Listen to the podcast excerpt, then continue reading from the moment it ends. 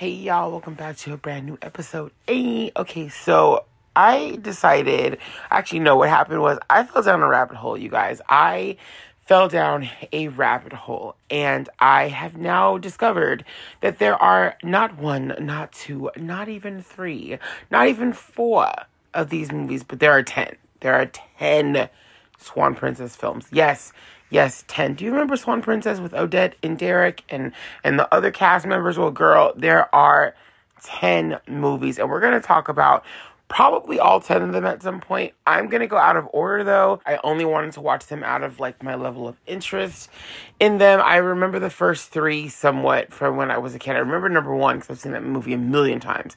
But as far as two and three, I remember things about two and three.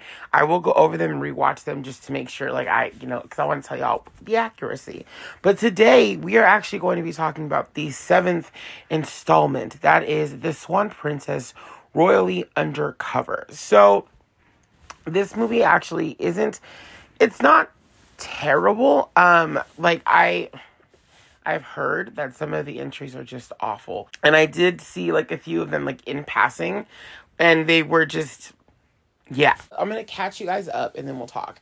So in the fifth installment of The Swan Princess, uh, Odette and Derek end up adopting a little girl named Elise, whose father passed away at the beginning of the movie. Her her mother died when she was very young, so she's very like Odette esque, very much so. She even has like a similar look to Derek, kind of. Well, I mean, I guess the hair color and the eye color. So there's like that. So she's kind of a, a an interesting cross between them, and it's almost like why was she even adopted if she's so similar to them? Why why not just make them make her their daughter? Like I love the fact that she's an adopted daughter to them, but at the same time because of the fact that she so closely resembles them story-wise, I guess, and has like features of Derek sort of, it just doesn't make sense why they couldn't have just had a child.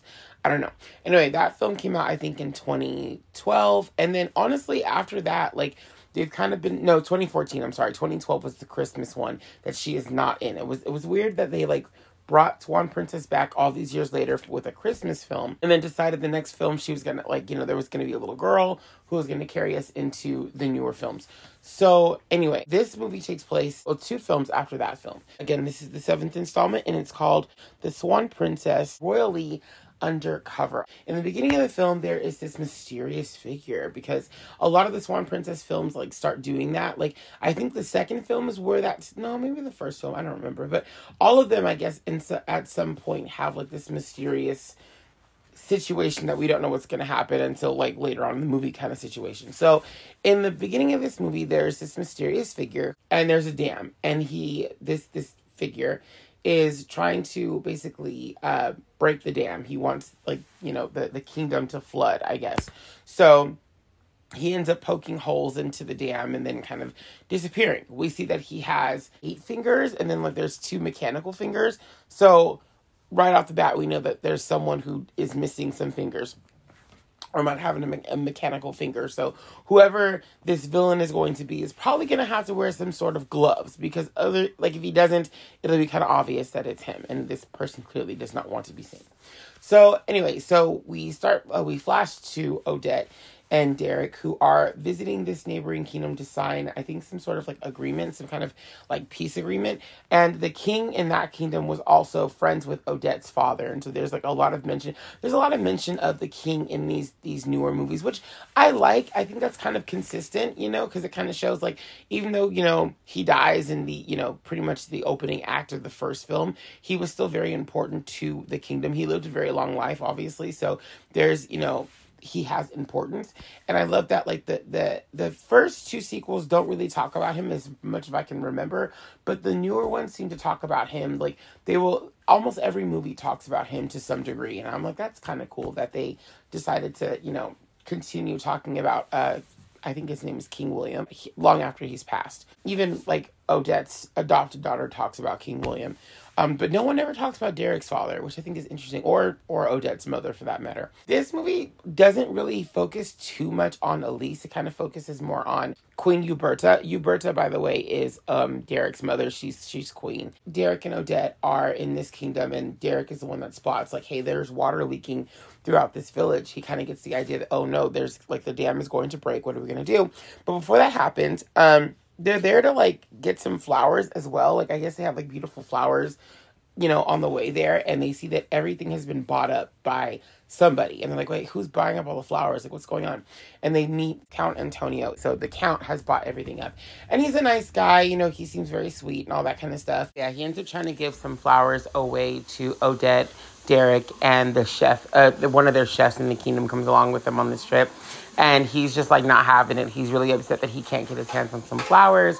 So the Duke is kind of like, well, you know, let me share them with you. So he kind of gives them away to him as like a peace offering uh, to take back to the kingdom. So he's really trying to fit in, um, just trying to be nice, cordial to them. He also helps out in the village to to help everybody escape this this dam. It's interesting too because there's like moments in this film where like characters appear out of nowhere. That's like I'm like that's not logical though. Like there's there's a scene where uh, Prince Derek has to go and try to save a little kid.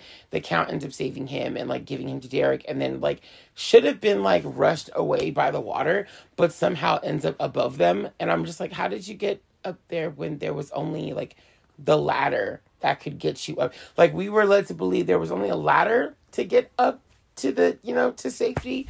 And here you come out of nowhere like okay it happens a few times in this movie where i'm like that's not a thing. That doesn't that's not no. They end up having to raise money for this this village that has been obviously destroyed. And it's up to the count and odette and derek to kind of you know try to raise funds for this for this uh this kingdom. The count ends up coming to um Odette in, in Derek's kingdom. And that's where he meets Queen Uberta, who just like falls head over heels for him. And she's just like, oh, my man. Even though she's been with Rogers, Sir, Sir Rogers, since like the beginning of the series. So I'm like, dang, like y'all seven movies deep, and she's now having the hots for someone else. But you know what, Rogers, you had it coming because Rogers had the hots for a sorceress in um, Swan Princess three. We'll talk about that later. But you know, he had the hots for her. So I'm like, this is this is karma. It's it's four movies later but it's karma. Um, Rogers kind of is not feeling him. He's like, no, I don't like this. I need help. I need help to, to show this guy's a bad guy. He's had just he's had terrible thoughts and jealousy about this guy being a bad dude. So he has to enlist other people to help him. And who does he enlist? He enlists uh, Elise, um, who has like no, really nothing else to do in this movie. Um, Lucas, Lucas is a boy that Elise meets in, I think the, the first movie she comes into. And he too, like her, um, has been orphaned, except he's not an orphan because he has parents. They just, his parents couldn't afford, they're broke. They could not afford to keep him. And so they thought about putting him in, an orphanage where he might be better off. And he overheard this, which I was like, what the hell? This, okay. So he ends up running off and he ends up meeting Elise. Again, this is another movie, so we'll talk about that later. But he has now become like established into the, the club. And his parents by this film are doing pretty well. Um, Elise always wants him to hang out at the castle with her. And she's, he's like, no, I'm inadequate. You know, you're a princess. I'm not, you know, I'm not a prince. I'm not royal. I shouldn't be hanging out with you. And she's like, that's nonsense. Like, you're part of the club so there's that. And he and roger have a special relationship as well. Like they, they speak to each other and like is, is it morse code? I'm not sure if it's morse code but anyway they speak to each other. And that that actually does carry on in the series which is kind of cute. A lot of the things that this series is very aware of itself which i kind of like. It, it's very aware of keeping it like keeping patterns. It might to some people it might seem like that's lazy, but to me it's not. I love that there's consistency in this series, and there's a lot of consistency when it comes to certain things. Like I said, talking about King William, um, talking about some of of their past like enemies in the next film. They'll mention an enemy from from the the, the previous films or whatever like all of that so all these films definitely are you know they they definitely help the series feel like everything ties in together, um, including things like this where they speak to each other in, in their own like little language. Um, that goes on throughout the films, even as the kids get older. So I love that they do that.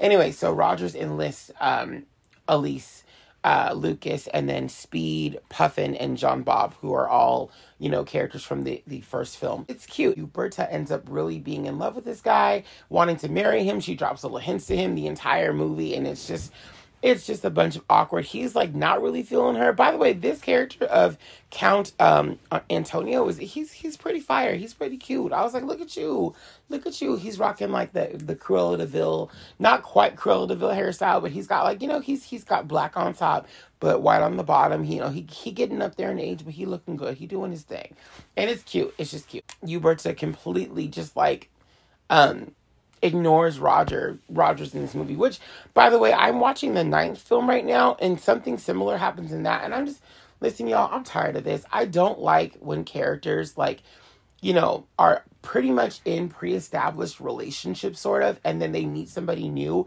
and they just forget about that other person like the other person just stops uh, like they, they stop existing to that person. I don't like that in movies. I don't like that character trait in, in characters. I think that's really gross. Like it's fine to move on that's fine. But what's not fine is to string somebody along and then have feelings for somebody else and then completely ignore the first person only then to realize how much that person means to you later. Like that's not that's disgusting behavior to me. I think it is. Like if you're gonna go after someone new and you know you have feelings for this new person then you need to cut ties with that first person. You just need to do like you just need to do that period. Because they deserve the chance to kind of move on themselves versus having to wait around for you to figure it out. Like he's been with Huberta now for seven movies and the fact that like she just became you know smitten with this new dude like even though they were about to get like married it doesn't make any sense to me. And there's never any con like there's never any like conversation about that about her being like i need to let you go because i have feelings for someone else. And again this happens in the ninth film with two other characters that i was like you know what? I'm through. Like i'm just irritated. Stop it. So let's let's not have that happen anymore people. Can we just stop with those kind of movies? Like again if you're gonna have feelings for a new player then get rid of the old player. Like just don't don't do that. Don't string that old player along until you're ready to have feelings for them again. And don't mess with the new player either. Like they deserve for you to be fully committed to pursuing them if that makes sense. I don't like i don't know. I'm just i'm not into that. I'm not into that in my personal life either. I if i'm if i'm with somebody i'm with that person. I'm not talking to somebody else. I don't i don't do that. I don't like that. That's not cute. No you the count is really trying to get her to like him at the same time. He's also like i'm never gonna marry her. Like he's behind the scenes telling other people like this ain't it. Like she's she's she's she's cool. We friends but we ain't those kind of friends. And she's just not ready to feel it. She's not feeling that. She's she's tired of it. Elise and Lucas, because they're helping out Rogers, they're planning on trying to get away from the situation and to see what what's really up in his kingdom where he comes from. So they kind of devised this plan to give toys to the village that was destroyed. But on the way to that village, they're like, hey, if we if we go this route, you know, we can go ahead and go to his kingdom. By the way, they have like spy gadget gear, which I was like, wait, what? Like state of the art, like spy gadget stuff, which I'm like, huh? But that's Rogers. Rogers, like in another life, was a spy or some junk. So he's like giving them like spy tech of like bow ties that do all this crazy stuff. Um, the kids obviously end up taking it. And like I said, it's a mission to kind of expose this guy as a bad guy and, and, and show Huberta that he's only in it for her money and stuff. So um, they end up going on this adventure to to get the toys to these kids. But of course, they're going to trick the guy that's taking them. The guy that's taking them is working for uh, Count Antonio. He's got these dogs that are like they're vicious, but like he he knows how to control them, like for them not to be vicious. They end up going to the kingdom and they, I think, end up getting captured once they're there. Like, by this other guy that uh, I think is the Nicholas or something like that. He ends up like capturing them. We end up finding out that Nicholas and Antonio um, are in cahoots. They're both trying to take over their kingdom and also Od- Odette's kingdom. So they're just no good men, pretty much. Um, and there's also a cat. The cat, I think his name is Nine in this, a cat with nine lives. He comes in in a previous installment, and he just so happens to be in this one in that kingdom. Um, but he ends up, you know, kind of being a turncoat and helping. Um, Elise and uh, Lucas get out of trouble, which in the I think the previous film he's in, he's one of the bad guys. So there's that. Um, Puffin also helps uh, because he can fly. He also just helped try to save the day. Um, anyway, long story short, basically, um, Elise and uh, Lucas are captured, um, and then uh, Uberta ends up Uberta and Derek both end up going after the count after realizing that he's no good. They end up having this kind of like war at sea sort of. We get to see Uberta just like take the lead for a moment because she's just irritated with the count. Uh, Derek ends up coming in though and, and I think being pretty much the one to save the day in this even though these are swan princess movies we don't at this point we don't really get to see uh, odette as the swan anymore nor do we get to really see her take charge with the villains. She just kind of is there. Like i you know like at some point she just kind of becomes there. Honestly odette is like the equivalent to barbie in a lot of these films except barbie does what barbie does way more. Bar- barbie definitely does fight her own battles in a lot of her films. But odette is basically like a watered down Barbie, which is sad because I mean, the Swan Princess to me I'm not coming for Barbie. I think Barbie's iconic, but the Swan Princess is her own kind of iconic. She's almost Disney level, like on the first movie. She's almost Disney level iconic. And so to see her take such a major backseat in her films and just kind of be reduced to like the Barbie character is kind of weird. Like, I, I am not shading Barbie, but I'm saying there are Barbie films where Barbie just doesn't do anything. Like, you know what I'm saying? She's like, she'll give advice. She's good to, to talk to, whatever, to bounce ideas off of, but she, in some some of her films, she's not like the big day saver. You know what I'm saying? And that's kind of what Odette has become is that version of Barbie. And that's sad because Odette was at one point like she was somebody you didn't want to mess with. She was smart. She wasn't gonna take nobody's, you know, nobody's crap for nothing. And and that girl is gone. That girl she she gone. She she gone gone. She gone.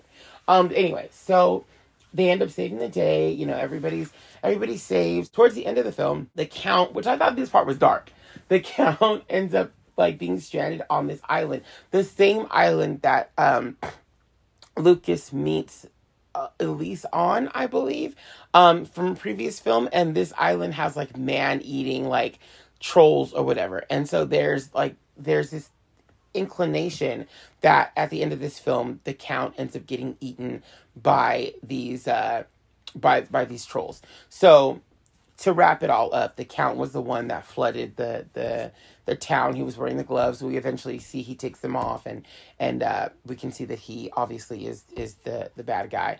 Um, like I said, he was trying to take over the kingdoms pretty much and take over the power of these three places. He was gonna be in cahoots with uh, Nicholas, I think his name is, who ends up becoming the villain in the next film, uh, posing as Antonio for a moment. So that was another interesting thing. So this movie was was good. I actually it was it, like it wasn't terrible. I'll say that. It was okay. I would watch it again probably because I did like some of the scenes, some of the animation it was really nice. Um compared to some of the previous films, like I would say 4 through 6, um I wasn't crazy about the way Odette looked. Um especially in number four, she just looked really, really funky. She starts looking better. Like they all start looking better as the movies progress but yeah, like to see how beautiful she was in like the traditional animation and and Derek too, I guess, and and everybody how charming they looked in the traditional animation to see them look so just whatever that is in the Christmas film, the fourth movie was just like, "Oh my god, no. This is just this is just bad. This is bad bad." So, that was kind of refreshing that they didn't look as terrible. Um the songs i don't remember i think there were some songs but they weren't great.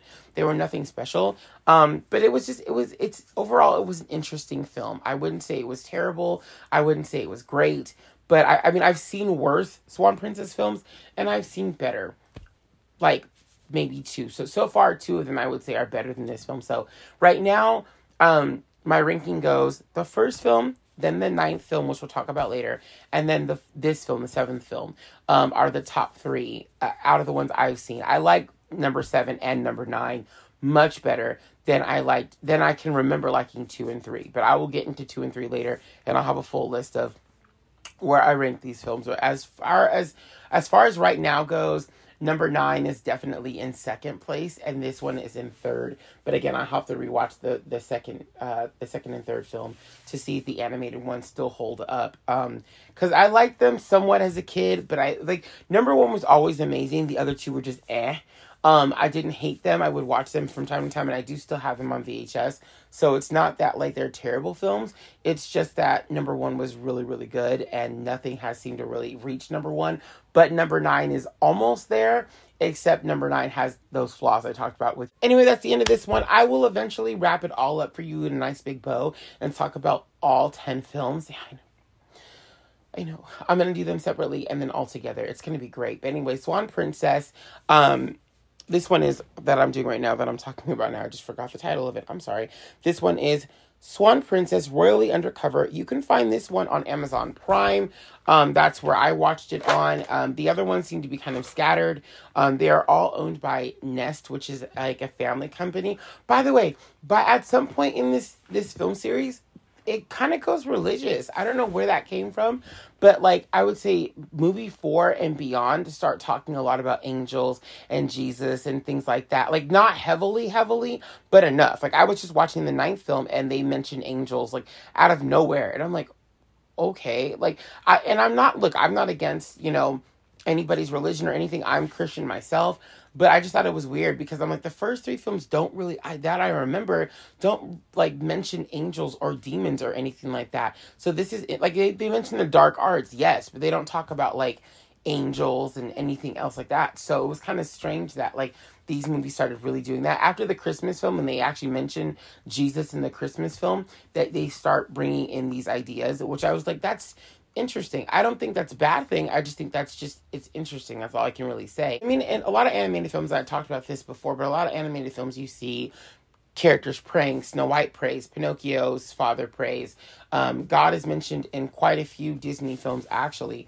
Um, so are so are you know devils and stuff. But it's just like those are I guess when you're first, like they're from the first movie, so there's already that foundation. So if it if it comes up again in the series, you can always reference back to the first film. But I feel like when things start happening out of nowhere, it's just like where did this come? Like how did this happen? Like the fourth movie, like I said, is the is the first one that I remember starts talking about Jesus, and then it seems to keep going with angels and Jesus and things like that um, as the movies progress. Which I was like, that's that just seems very odd, which is funny because like Richard Rich is the director of this pretty much this entire series and I believe he's like he has his own animation company, so he's been a part of it since day 1, since moment 1. I think he also was a part of the Black Cauldron uh, for Disney. But it just seems really interesting that out of nowhere they just start mentioning Jesus and and angels um, in their 2012 release, but don't really mention it in the 90s movies before then. So it's just, I'm not sure. Again, I'll have to go back and rewatch because maybe I missed something early on, but I just felt like that was really strange, like a strange turn of events. I guess. Um, but this movie series is pretty strange. So yeah, I'll see you guys next time. But yes, Royally Undercover um, is going to be on Amazon Prime as far as I know. That's the only place I've seen it. And I hear that you can watch them on Starz whenever they decide to come on. So I will give you more details. Um, the next one that I'm going to be uh, covering is going to be um, the ninth installment, which is like a royal wedding or something like that. Um, the one that I just I just finished watching. That one you can watch now on Tubi, which is what I watch for free on my phone. So definitely give that one a chance. I did like that movie. I will talk about that one next. And I'll see you guys next time. Peace.